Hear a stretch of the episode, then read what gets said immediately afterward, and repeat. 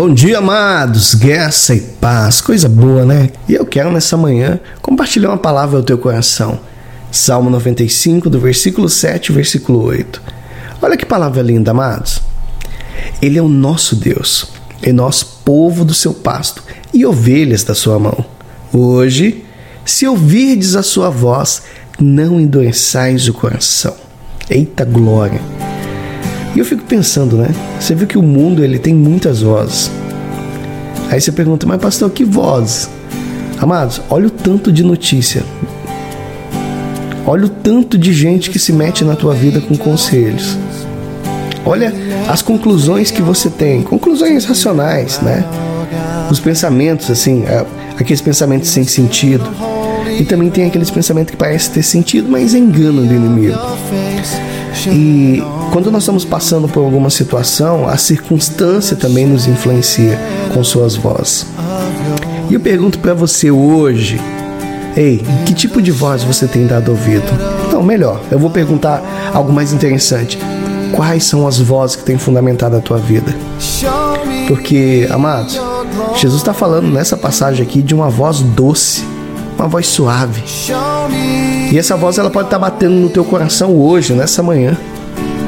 E note bem uma coisa: essa voz não é autoritária, ela não vem com tom de ameaça, ela não vem com tom de acusação. Essa voz é um convite de amor. E eu pergunto para você: será que no meio de tantos afazeres, no meio dessa aceleração toda do mundo, onde a gente recebe uma chuva de informações, você consegue identificar essa voz? E eu pergunto mais para você: você hoje quer se abrir para ela? Porque quando Jesus ressuscitou, amados, e subiu aos céus, ele deixou o seu Espírito. É o Espírito Santo. E dentre tantas outras tarefas do Espírito Santo, ele nos chama, nos dirige, nos dá discernimento, mas também convence do real estado da nossa alma. E eu digo para você, sem Jesus na nossa vida, nós estamos literalmente perdidos, sem rumo, sujeito a dar ouvidos a todo tipo de voz, a todo tipo de, de sugestão que com certeza vai nos levar para a armadilha, para o fracasso, para a derrota, vai deixar a gente desesperado. E Jesus quer fazer o oposto. Ele quer te conduzir a uma vida que apenas Ele oferece. Então, decida ouvir a sua voz hoje, aí, agora, aonde você está. Não endureça o teu coração, não. Olha, Deus é onisciente. Deus tem o melhor para você. Então, não adie a decisão de responder à voz de Deus, mas obedeça. Hoje é o dia que Deus quer começar o início de uma grande transformação na tua vida, mas isso só depende de você. E eu pergunto novamente para a gente poder orar: qual voz você vai inclinar o teu coração? Hum? Vamos orar? Feche os seus olhos por um instante, aí mesmo onde você está. Oh Pai, obrigado. Obrigado por esse dia, obrigado pela minha vida. Obrigado pela família que eu tenho. Pai, eu sou grato pela oportunidade de mais um dia de vida. Há muito tempo, Senhor, tenho ouvido a tua voz e o teu chamado. Mas eu confesso que tenho relutado, tenho adiado a minha decisão de te ouvir. E hoje, Pai, eu quero declarar, juntamente com essa pessoa que está orando comigo, com os meus lábios, que eu creio que Tu és o Senhor da minha vida. Oh, Pai, eu te convido a entrar, a habitar no meu coração. Aqui, Pai, escrevendo uma nova história na minha vida, na vida desse homem, na vida dessa mulher. Um novo tempo, um novo ciclo, uma nova história.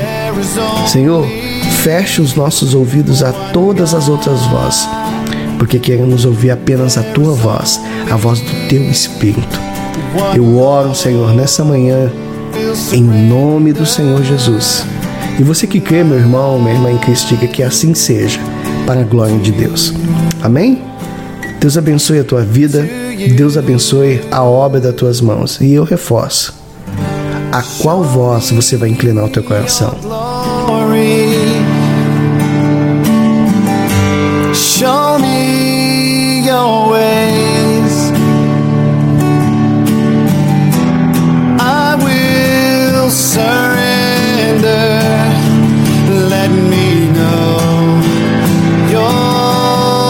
true.